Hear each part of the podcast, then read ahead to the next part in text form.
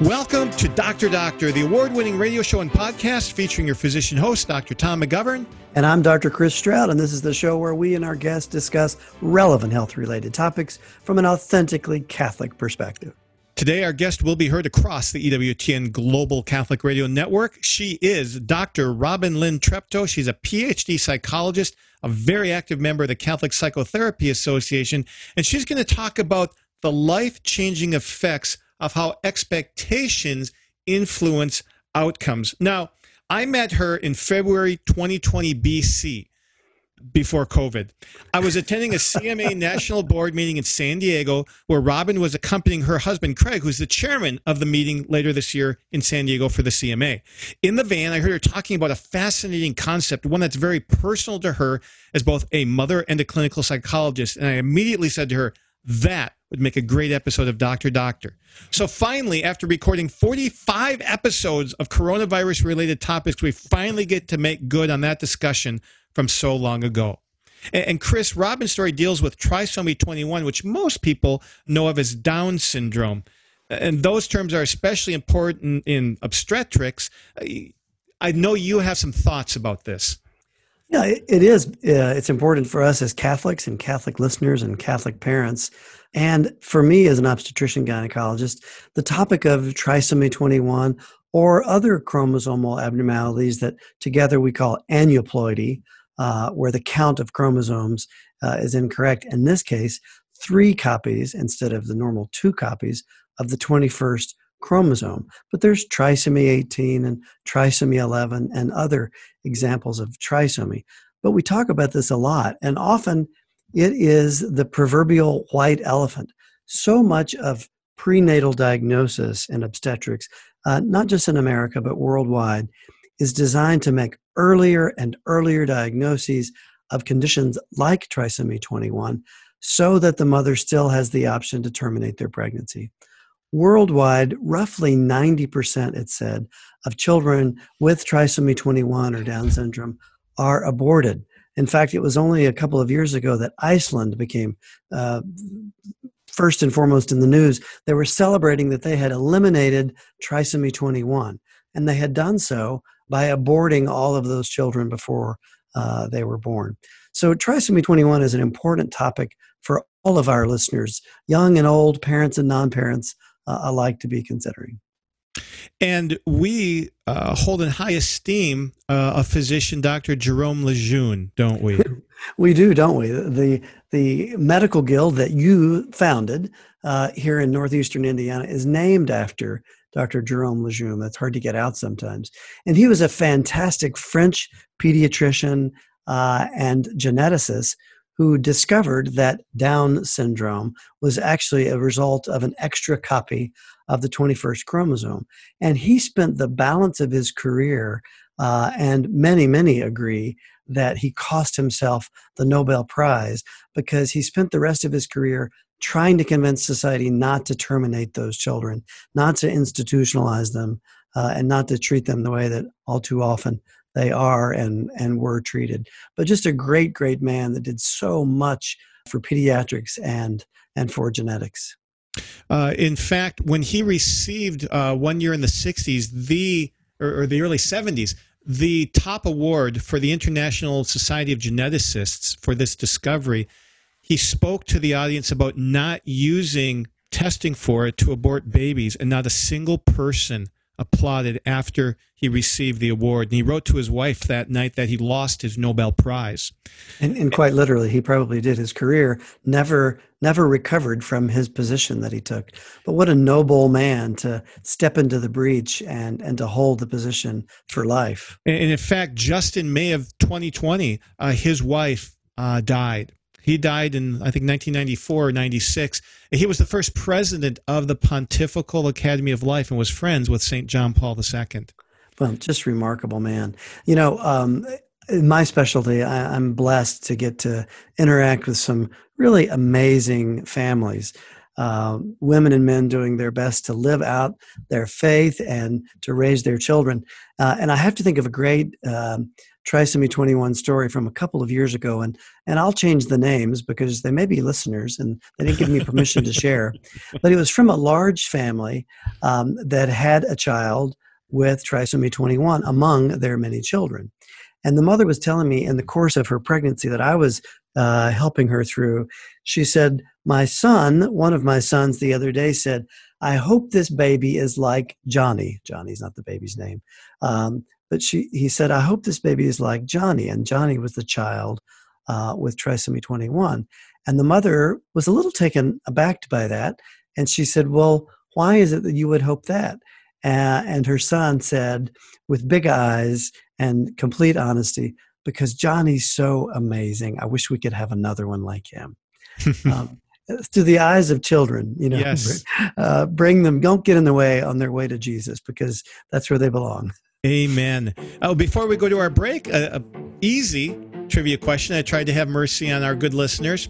Question is this Trisomy 21 describes a condition where a person has three copies of chromosome 21 in each cell instead of the normal two, one from each parent. So, how many chromosome pairs do humans have? And second part of the question, what do we call the last numbered chromosome pair instead of referring to that pair by a number? We'll have that answer at the end of the show here on Dr. Doctor. And welcome back to Dr. Doctor with our special guest today, Robin Lynn Treptow. She would be actually a doctor doctor herself because she has two PhDs. She's passionate about helping doctors think differently about babies who have problems from early in their lives. She holds a doctorate in child and family psychology from the University of Nebraska Lincoln and a second doctorate in infant and early childhood development with an emphasis on mental health and developmental disabilities from Fielding Graduate University. Robin, Welcome to Dr. Doctor. Thanks, Tom. Thanks, Chris. Yeah, we're happy Rob, to have you with us. Yeah. No, so this is this topic is about how expectations, how bias, how self-fulfilling prophecies can play a role in shaping a life. And it's quite a personal story for you, isn't it? Please tell our listeners why it is so personal. Um, so thanks, Tom. As you said, I'm passionate. My my passion was inflamed the day my eldest son was born, and doctors judged he had a diagnosis that would lead to suboptimal intelligence based on how he looked. So I'd had no prenatal labs or no flags of his trisomy 21 genome were missed, and so were any physical markers on the ultrasound. So as I gazed into Kiernan's eyes, I saw an intellect that was just like my elder daughter's. Um, they were documented uh, superior intelligence because they were guinea pigs in my graduate studies. Uh, but around me, yeah, that's what happens when your mom's a graduate student. Um, but around me unfolded uh, this chaos. People seemed in a panic as a psychologist, I recognized it right off as the drama of self fulfilling prophecy, Rosenthal. And I set out to dismantle it for the sake of my son and who God created him to be. Um, not to say that it was or even now is an easy road, but two decades later, he's excelling with a 3.0 GPA. He's studying philosophy and theology at a rigorous, passionately Catholic university. Whoever thought it could happen? So, well, so Robin, in other words, the people looked down at Kiernan and they thought he had what most people refer to as Down syndrome and said, oh, this means A, B, C, D, all the way through to X, Y, and Z. Is that correct? Yep. Yep. Basically, those are the words they use. Yes. But we don't use that language in our family. Um, in fact, I coined a, a term, um, double scoop, because I think that language um, contributes to that prophecy down the road. So double well, scoop referring to? Um, well, a double, an extra of that uh, 21st crime chromosome. So having so three in instead words, of two. So in other words, Kiernan has three chromosome 21 copies in each of his cells, whereas the vast majority of people only have two copies. So he got an extra scoop of yep, chromosome exactly. 21. You know, it's funny when I hear you say that. I'm the father of two adopted children in addition to my biological children. And a lot of times people will say, Weren't you afraid when you were adopting that you wouldn't know what you were getting? Um, And I often respond just the way Tom did. And I say, Do you think you know what you're getting with your biological children? You know, good, bad, or otherwise? Um, and it made me think of that when you said, you know, your son essentially has lived up to your expectations of him, but those expectations could have been so different um, if you had if you had chosen to listen to that advice. I think about the old country song that says, Thank God for unanswered prayer. In your case, it would be, Thank God for advice ignored. Yeah, abso- absolutely. And I believe God put him in our family for a reason. I knew that from moment one. Um, because we weren't going to have those lower expectations. And I think the biggest surprise for me was, you know, early on I recognized it, like I said, but given I'm a Caucasian white woman, I didn't know what implicit bias feels like from the inside. Hmm. So I thought, it's self fulfilling prophecy, you name it, and that's it, you get rid of it. But what really happened is I had people peering in my door asking, Does your son have XYZ diagnosis? He's in the swimming pool. And those are the, Ooh. yeah, yeah so those things they just they zap a parent's energy mm. right because you have to get that out of your system just to get back to a place of saying wow i have this great kid you know can't wait to see what he does in life now at the beginning of the segment you said you looked into his eyes and uh, and you saw a great intellect uh, were in retrospect were were those the eyes of a mother or were they the eyes of a scientist uh, or both well i would say both um, I clearly recall, and I think most mothers can probably do this. So I remember looking to my daughter's eyes, right? I looked into my son, uh, son's eyes. They're the same, right? He's he's holding gaze, all of those things that are really important. I'm an infant mental health specialist, so there are some key things that you look for in terms of how intellect is built. Um, there's a theory by a, um, a scientist named Stanley Greenspan. And his whole idea is that intelligence in general is built in this back and forth engagement between parent and child. So it becomes circles of engagement that go on, and that's how people get their intelligence in life. It's fascinating hearing you say that because I can remember as a new parent with our first child, uh, my dear wife and I would look at our a few day old son and say, you know, look at the way he slobbers. He's clearly brilliant. I, I think he's, I think he's destined for greatness. Uh, and we meant it. We meant it yes. with every every sense of our being. We meant it.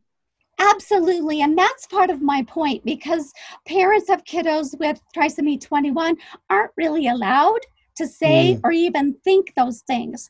So I did a small pilot study of pediatricians, and one of the questions I asked them was if you had advice to give this parent of this baby um, who had trisomy 21, what kinds of advice would you give them? None of those doctors said, oh, that baby's a normal baby. And on the positive side, they would say things like, well, you know, intelligence isn't everything in life.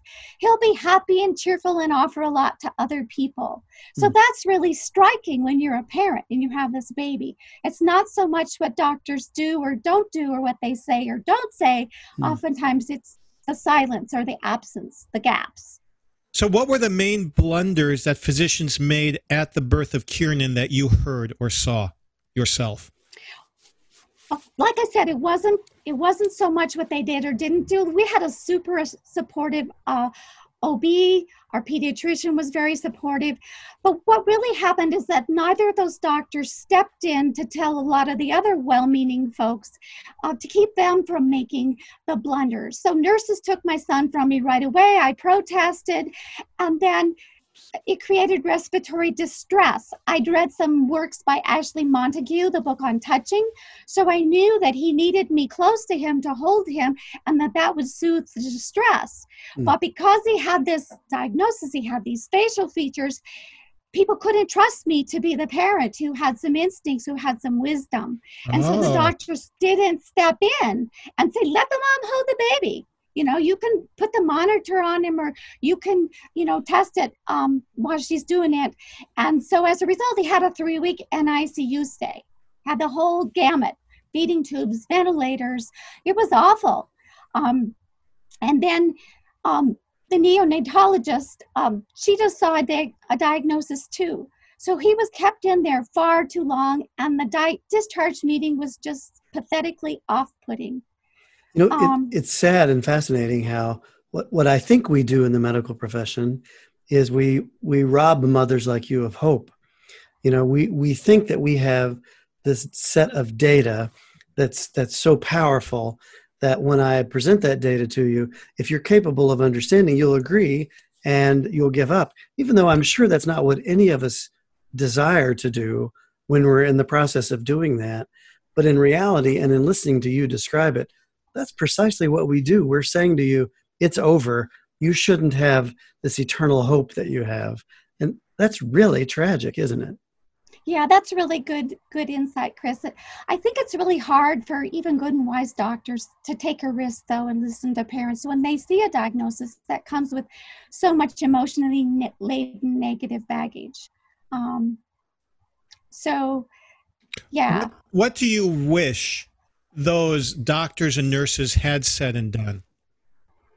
Um, I wish they would have let my baby be a baby that they would have seen him as a as a baby um, instead of um, it almost seemed like there was a need to convince me um, you know that i should lose hope or that things were were terribly bad like for example a nurse lactation consultant insisted on invading my privacy to check to see if my son had a good latch to the breast. Now she knew that i was an experienced nursing mother right? But we still, because he has this diagnosis, we presume he doesn't have the muscle tone, he doesn't have the suck and swallow reflexes, coordination to be able to breastfeed well. So they sent him home on a G tube, and well, we took it out, as did as did the child, the family of another medical family we knew whose son was sent home on a on a G tube. Right we knew he needed to use his muscles if he was going to get his his nourishment from the breast, right?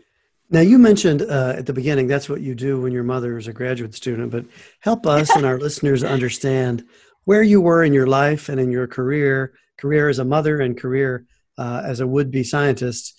Where were you when your son was born, and what role did uh, did your son's birth play sort of in shaping your career? Um, so where I was when my son was born, I had just finished my uh, graduate postdoctoral training hours. I was actually a week a week shy. He came a little bit early, and so I was just finishing up those hours, getting ready to be licensed. Um, so I had intended, and I did set up a small private practice after he was born. But a few years into that, it became apparent that I just had some differences with how I saw um, psychology in the world, some of it related to kiddos like my son. So I took a break from psychology um, for a while until I went back to fielding and got that second doctorate. So, Robin, your son just finished his first year of college, correct? Yes, correct. and your husband flew out during the pandemic to pick up his stuff and bring it home. That's another great story, but probably not for you. But you, you do have yeah. a wonderful husband. Um, my question is this What if there are listeners out there saying, oh, you just have an exceptional trisomy 21 child? He's, he's different than the other ones. What would you say to them? Well, first of all, I'd be very sad because even at my son's college, I ran into families who felt like that. They would see my son and they'd say, oh, he's a student, right? Um, but to be able to think that their child could do the same is still a bit of a gap for families. Um, but it's interesting you mentioned that because when Kieran was excelling in high school, even his pediatrician started saying things like, well, maybe he has mosaicism, mm, which is a form where it's not in every body cell. How could he do so well if he actually had this genome that has all these bad prophecies? Um, so the point I want to make about all of this as a as an infant mental health specialist is that it all has to do with the brain connections.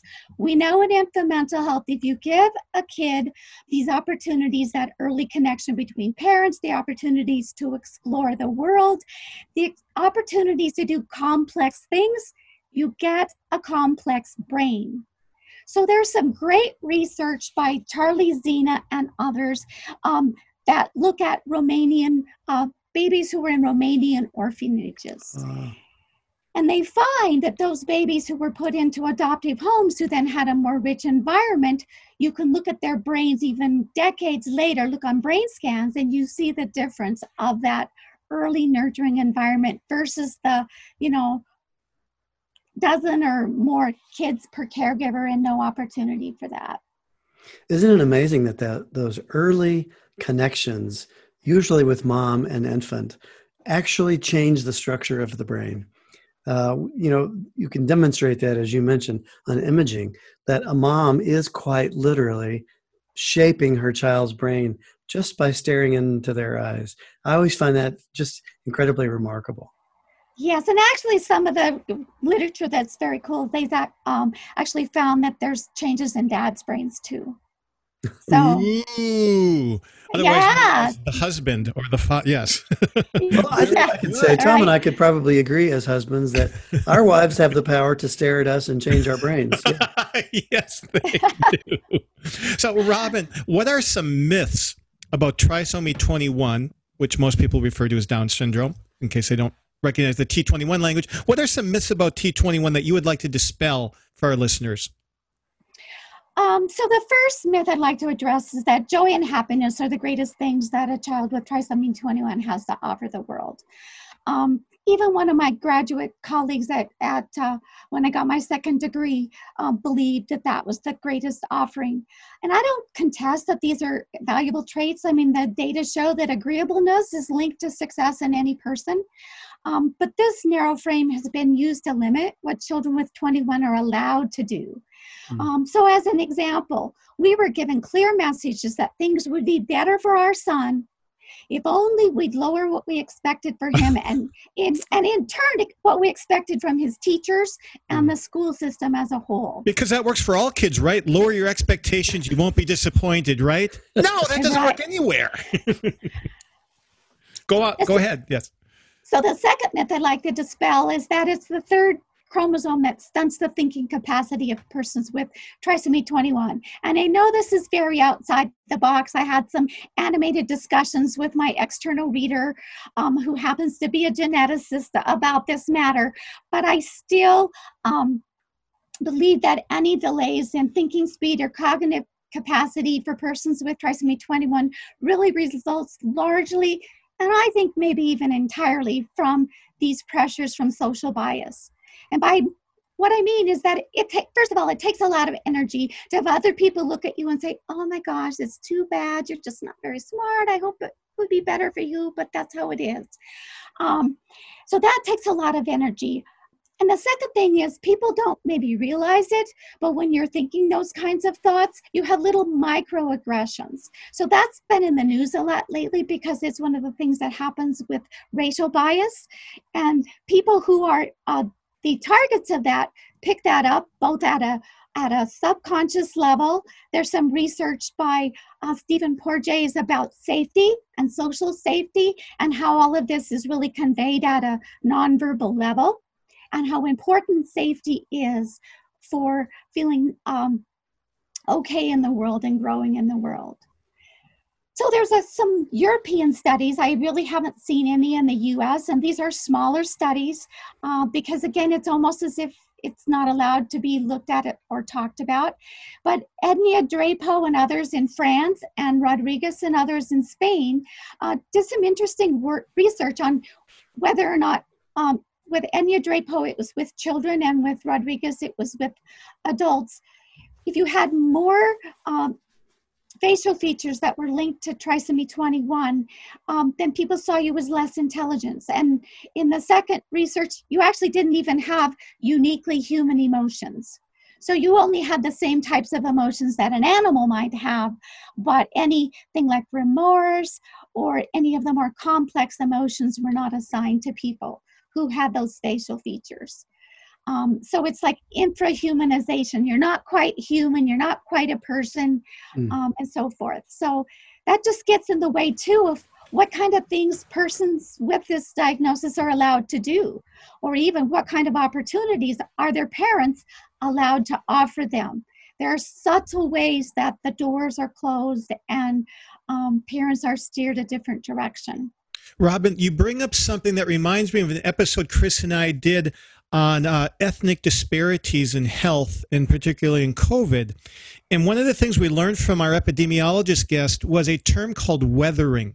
I don't know if you're familiar with that, but it's something that people in minorities, you know, no matter who the minority is and what country, and like you said, microaggressions or just little things that people say and do, and they wear you down. Um, so it sounds like parents of trisomy 21 children often experience this weathering and maybe they even give into it. Do you think that's a reasonable analysis? Um, yeah, I do think that that's a reasonable analysis. In fact, that's one of the reasons that Craig and I uh, chose actually not to nest ourselves into the support groups for this particular community. Um, ah. because, yeah, because we saw that we would never be able to keep our expectations as high as they needed to be mm. for our son if we uh, got our support from. And the other point about that is, I firmly believe that you just need to be able to see your kid as having normative abilities and normative um, expectations. So then you you go to the library, you join the local um, sports team if they let you, um, those types of things, because that's what other parents are doing. They're not reading books on trisomy 21, they're reading books on early brain development, they're reading books on infant massage, they're reading books on all of those types of things. So they have this wide open window. Um, Robin, one of the things my wife and I have been fascinated by with our adoptive family is the effects of the biological siblings on the adopted children. I wonder if there's data or experience uh, in situations like this where uh, other children in the family have a positive or negative or neutral effect uh, on children with this diagnosis. Um, I have to say, I don't know, I'm not familiar with that data. I know there's data that shows that um, most individuals with trisomy 21 are quite quite happy. Their families are quite happy. On the whole, siblings are, are quite happy. Um, so, in fact, the, the data actually shows they're actually more satisfied or happy than your average family or person.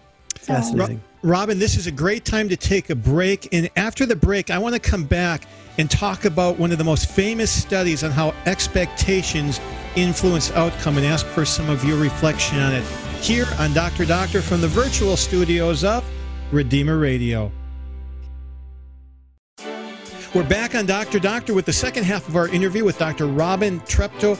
Robin, there is a study that's fascinated me ever since I learned about it. And it was basically this in the San Francisco school system, some teachers were told that you've got these five students in your classroom who are set to take off intellectually based on testing that they've done. So watch out for them. And these five students soared ahead of the other students in the classroom. And later, we found out that in each of these classrooms, it was these students were chosen absolutely positively by random. They had not tested any better than the other students, but they did better because they believe the teachers treated them differently. They expected more from them. So that goes to your point about expectations influencing.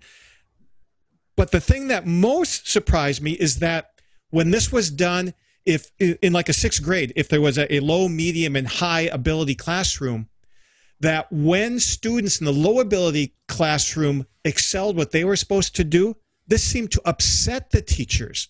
And I didn't understand how that fits. So, what comments do you have first on the first half of this, where just telling the teachers that these students were set to excel, even though they weren't, influenced how they came out? And then, secondly, we'll talk about why they might be upset about the low achieving ones doing far better than expected. Um, so, with regard to the first one, I think you kind of already summed that up pretty well, which is that the teachers um, paid more attention to, were warmer toward, and so forth with uh, those children who were seen to be higher achieving. They expected more from them. Now, related to the second part, it's perplexing, I agree, and I probably wouldn't have time to speak to all the potential factors involved. But one theory I'll mention is that seeing intelligence as fixed versus changeable may have been a factor. So teachers might ah. have yeah, so teachers might have viewed children expected to perform less well as not being capable to grow intellectually. So then the teachers didn't even see the growth. So there are a few small studies that show that the intellectual capacity of children with trisomy 21 is in fact viewed as unchangeable, and that the more a person holds this as true, the less intelligent they rated these children who had trisomy 21 features. So, what evidence now, is there that if you spend more time with T21 kids, they do better intellectually? Um, again, that's not something that I I don't think anyone has dug in and given attention to that first of all. And second of all there's the issue of implicit bias that we've already talked about. I did another small pilot study. This was with early intervention workers. So the, the folks that you get sent to if you're a parent because they're supposed to help your child excel but the sad thing was is that these early intervention workers this was not specific to trisomy 21 but it was specific to disability 95% of them nearly all had strong bias against persons with disability. So, again, if you put uh, a trisomy 21 kid in with people who pay lots of attention, but those people expect low expectations and do the sort of, oh, sweet child who's happy and cheery, you're not going to get the kind of change that we wanted in our family. I think the lens that's important is another Rosenthal study. And this one really struck me from undergraduate days. So Rosenthal was pretty brave and he decided him and some other researchers would go into a psychiatric ward. They fake symptoms so they get admitted. well, yeah, you laugh, but here's the thing right away, they started acting like themselves. Nobody caught on. Wow. Every, yeah. So my theory is that the doctors and the teachers they only saw what they expected. Hmm. So so again in the classroom teachers are only seeing what they expect. They don't notice that growth. How do we get away from that? Because we all develop implicit biases. It helps us get through life. If we have to think through every single decision in depth, we would be paralyzed. So how do we find our own implicit biases and act more rationally? So one of the things about that is first to recognize um, that you have um, implicit biases. Um, so just naming it has a, has makes a change. Mm. the second thing that is, of course, that you you um, catch yourself and, and change your thinking when you notice it consciously. Implicit, of course, means you're not really noticing it consciously, but you more you change what you do notice consciously, the more it'll change what you don't notice. Um, so related to that, I'd like to even speak to doctors and even uh, Catholic doctors because I think they, uh, pro life Catholic doctors hold the lion's share on changing this paradigm specifically to, to trisomy 21. Well, you ask why doctors? Well, first, the data show that doctors of a group are actually somewhat less biased than others, other professionals or the general public, against persons with trisomy 21. So that's some optimistic piece there. Um, the second thing that's equally important is doctors hold a lot of social authority. What they think about a medical condition matters. It matters to parents, it matters to everybody else in society. So there's a few steps to this process. The way I see it is that what doctors think about trisomy 21 are really rooted in a in the very model of clinical diagnosis that really helps them to help people. So what they what they use, they use what they see, the symptoms, prior cases of people who, have had a condition and the scientific data in order to make their clinical choices. And so that's all good and great. But in the case of biases about trisomy 21, these three data sets are all going to paint a bleak picture due to hmm. the historical context. I mean, back in 1866, when Dr. Downs was first grouping these children together, um, it was based on those physical on those physical features. And the other historical context that I didn't know when my son was born is that just 30 years, three decades before he was born, children with his diagnosis were routinely sent to the institutions where they would get virtually no interaction with other people, similar to those Romanian orphanages. Ah.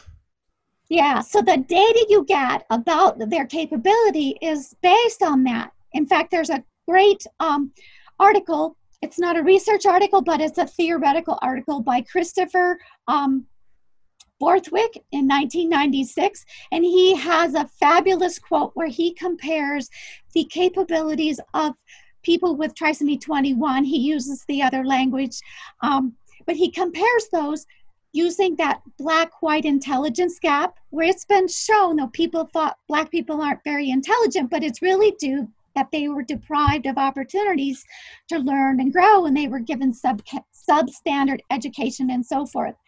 And he points out that those opportunities and biases are even stronger with trisomy 21 because even families now this is slowly changing. I see it in the news all the time but even families did not expect these children to do well. Um, there was certainly no opportunity to to make those those changes. So it's fascinating robin hearing you describe that. I think about um, you know, off the cuff comments I've heard said about children maybe with developmental disabilities or or conditions such as trisomy 21, and people would make the sort of the off the cuff, well, your child's not going to Harvard. Um, and then now, as an old, experienced parent, I find myself thinking, I don't want any of my kids to go to Harvard. That would be that would be horrible. I can't think of a worse place to send them. And then I think, you know, my expectations have changed as I've matured as a parent, I want them to go to mass. I don't particularly care where they go to college, but it's about expectations and setting the goals are different because they're not the goals maybe that society has pressed upon us as parents, but the goals that we've learned as we mature in our in our parenthood has has changed. But much of what you said, it seems to me, could be applied to someone diagnosed with a cancer or or some other devastating medical diagnosis what we don't want to do is rob them of the opportunity to excel by destroying their hope. Absolutely, absolutely. And anecdotally, I know a case of an adult who who did um, overcome a cancer diagnosis, um, you know, through prayer and through those beliefs that that there was a possibility of healing. One of the things I think that's really powerful, though, that relates to parents is I actually wrote an article about my thoughts on this diagnosis. And one of the reviewers wrote back to me and said that in essence they saw me as blaming parents. Of course, they didn't know I was a parent writing the article, right? So it gets to be tricky because if you say it's the environment, if you say it's opportunities, it sounds like parent blaming mm. to people sure. who are sort of stuck in the old ways of thinking. So, what um, would be the best way of thinking? What is the paradigm that you want related to the genes that we are born with and the environment which we experience? Well, the paradigm shift I want is that if you see a kid who has uh, features that look like trisomy 21, or maybe they have some other condition that leads you to think they have lower uh, potential uh, to be able to set that aside and especially to be able to allow the parents to set that aside because again going to infant mental health we know first of all we know from our faith that our brain has amazing abilities to heal itself. It's been hmm. shown that people who have half a brain can fully recoup all of that potential. So we need to allow families, and Catholic families are some of the larger group who are having children with trisomy 21, right? Um, to allow families to believe that there's possibility that this child can excel and grow. And you know, even in reference to the Harvard uh, comment, maybe you do want your child to go to Harvard because maybe that's something that you can hold out there mm. as as an example of how you're going to bust through the paradigm. So maybe mm. your child really won't go to Harvard, but let's take the case of my son. He wants to be a Catholic priest. Mm. Now, if you look at old church documents, individuals with trisomy 21 didn't used to be allowed to be confirmed. They didn't used to be allowed oh. to take communion. Wow. And certainly uh, there, there are even smaller um, orders of uh, seminaries where they are not, uh, anyone with a disability is not allowed to apply to the seminary to study. So we are relying, we're praying it forward. We're totally relying on the doors that God opens um, as to how He goes forward with His dream. And that's the important to allow that dream to be high and um, allow parents to have it. Uh, Robin, we knew somebody uh, here in our town uh, who was a member of a religious order here with uh, trisomy 21. And he was a wonderful member uh, of the, the order. And I remember his uh, Tom. I remember his mother explaining to me once at, at a social gathering. Uh, she was talking to a few of us standing there, and she said, uh, and I'll mess up the quotation, but she she said something along the lines of, you know, his IQ number may be less than what you would expect, but go ask him to explain the Trinity and then step back and listen. well, absolutely, which brings into question. So there's some interesting literature on IQ, uh, ah. cross cross cultural. Mm. And so if you take a westernized IQ measure and you give it to someone in a different culture, Sure. they turn out looking not very intelligent. but if you give them an IQ measure that's based on what they do in their culture and how problem solving and all those things are done in their culture, they turn out pretty intelligent. So maybe they just needed that uh, IQ measure on the Holy Trinity, right? There you go. Uh, Robin, there's a, a, big term, but it has an important meaning for somebody who's born with genes the way that T21 um, kids are, and that's something called epigenetic factors. Can you explain to listeners what that means? An example, maybe, of one or two with T21? Uh, so essentially, epigenetic factors means that what happens in the world outside experience changes what happens um, internally, um, brain functioning, and so forth. Um, so that's actually been explored in a couple of uh, of more theoretical at this point uh, studies. One, uh, one by Boyce and Kobor, where they talk about those epigenetic factors and really see it as sort of the groundbreaking place that changes in this disorder are going to go forward.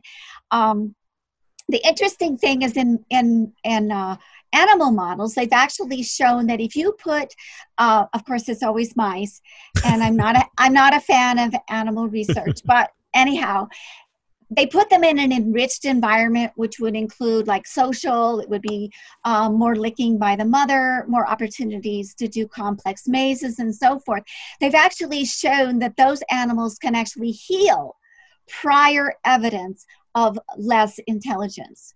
So it's pretty amazing uh, what that rich environment can do, and that's the epigenetic factor. In other words, something in the environment can influence the way that the mm-hmm. genes are actually working in the body. Right. They can either um, stop a gene that's getting in the way, or they might uh, kind of trigger on a gene that's, yeah. And all of that is just now evolving in this area of research. It's pretty well, um, in just a normative uh, research, infant mental health, it's pretty well shown how important those factors are. The only thing I remember from my college sociology class was something called the Hawthorne effect. Basically, that the very act of measuring something changes that thing. How how does that play a role with uh, T21 and other so-called disabilities that children are born with? So I think one of the ways that it, it changes it, first of all, is just by having the conversation. So even this show, by bringing up the conversation, talking about it, I really can't even put into words how actually terrifying it was for me when I first began talking about this in my classes, when I first began proposing it as my dissertation, when I had discussions with a geneticist about why I use the language trisomy 21 instead of the other uh, language because of that fact that genes are not the same as what you see. Mm. That's like one of the first developmental psychology. It's called the nature versus nurture debate. Yes. Which one has the most influence? But it was really terrifying for me to say those things out loud because there was lots there was lots of pushback there was lots of pushback to even dare to say that because you're you're really tearing to shreds that that paradigm that we can draw a line in this particular diagnosis. Because again going back to dr down and then um, going to you know the finding of the uh, 21st chromosome it was just sort of seen as cut and dried. This is the genetics and we know genetics always lead to a certain outcome. Um, even though in reality it's not a one-to-one correspondence um, the exceptions are few. In fact there's there is a um, documented case in the medical literature of a young man who had the mosaic form so he didn't have across all of his all of his body cells but it was enough to be diagnosed. He had measured average intelligence in early adulthood but here's the sad piece he went to college and encountered that implicit bias. Mm. and essentially really still didn't reach his his potential. That's all in the article. Robin, you mentioned um, offline a Journal of Pediatrics article that you thought was very important. Tell us about that. So, so this uh, Journal of Pediatrics article um, was written by two um, physicians who were experts in medical communications. So that would be in things like how do you tell parents about um, a certain condition, how do you tell a patient about a certain condition, and so forth. And what they did was they combined forces with the parents of two two parents, the same child, who of a child who had trisomy 21 and they basically began looking at that implicit factor early on just based on what doctors say don't say um, just to give you an idea it could even just be a look. It could be the fact that you hesitate a split second before you greet the family before you say oh what a beautiful boy. It could be the fact that there's just a little bit of tension in your face when you say oh what a beautiful boy um, so they wrote that article in the Journal of Pediatrics, and I think it's really important since that's a, a standard, um, you know, in the pediatric field, and for to have medical experts uh, beginning to explore that bias factor. Robin, what resources would you recommend for parents of T21 children or other children with similar types of diagnoses? So that's like a $600 question because what I would recommend are resources on typical development. Um, most of all on infant bonding, videos, books, parent resources. There's it's all over the internet. You can find it on YouTube. You can find it in uh, uh, any bookstore. Um, so the idea is to be able to figure out how to bond with your baby in deep and intellectually stimulating ways. And it's important to be able to know that even more intentionally because you have these these biases that are being put on you hanging in the background. So you need to have some extra resources uh, to be able to get past that. So it's really face to face social engagement, turn taking, talking, sharing, things like that. Um, you even really might need to put on blinders about what's typically expected of a child with this diagnosis. So if it's medically needed, then consult a doctor. But as much as possible, I guess I suggest just intentionally create the types of typical and challenging experiences as you would for any child in your family. So you can go for so far as just to pretend, right? If you need to you, you need to say that in order to shut out those interferences. So go to the library. I have a great picture of my son at about 18 months sitting at the library story time. He was in the newspaper listening as all those books were being read to the children. Mm. Um, and then the second thing are just hope building organizations. So Chris mentioned about this tearing down of parents' hope. So there is an organization right now that I think would be my favorite among, and it's called Ruby's uh, Rainbow Scholarship. And this is a mom who looked at her baby like I looked at my son and said, I have an intelligent baby. And she had a different approach than me. She didn't go to graduate school. She formed an organization that provides scholarships mm. to children who have trisomy 21. She uses the typical language again, but she's done an amazing job. Um, raising funds for scholarship my son has won uh, two of those scholarships and i you know if your baby's born make that connection because then you see that there are dozens of children with this diagnosis who are now going to college. And the more and more this happens, this is how the paradigm will shift because lack of role models was one of the things that Borthwick mentioned in 1996 as what was holding these kids back. Well, Robin, it sounds like of the many things that your son has going for him, certainly top on that list has to be having you as his mother. Uh, so, well so thank you for uh, thank you for restoring our hope that gets beaten up sometimes. And I know there are mothers and fathers that are going to listen to this podcast and they're going to be touched and they're going to be moved by the things that you've done uh, and the things that you've said. So. Uh, from from these doctor doctors to you doctor doctor, God bless you and, and God bless your work abortion, pornography, embryonic stem cell research, corporate contributions to Planned Parenthood. Do you invest in companies that are engaged in these practices? The Ave Maria mutual funds do not, and their investment portfolios reflect that. Ave Maria mutual funds are managed to conform to pro life and pro family values. Long term investors can invest in the no load Ave Maria mutual funds. You can learn more about the Ave Maria mutual funds today at 866 Ave Maria or visit AveMariaFunds.com. We're back on Dr. Doctor from the virtual studios of Redeemer Radio. And Tom, it's time for the trivia question. In case people missed it uh, just before the break, trisomy 21 describes a condition where a person has three copies of the 21st chromosome or chromosome number 21 in each of their cells. Uh, how many chromosome pairs do humans have? And what do we call the last numbered chromosome pair instead of referring to that pair by a number. And let the record show you told the audience this was an easy question. so human beings have 46 chromosomes or 23 pair. So there's a chromosome pair 21, chromosome pair 22, but when we get to chromosome pair, we don't call it 23. What do we call it, Chris?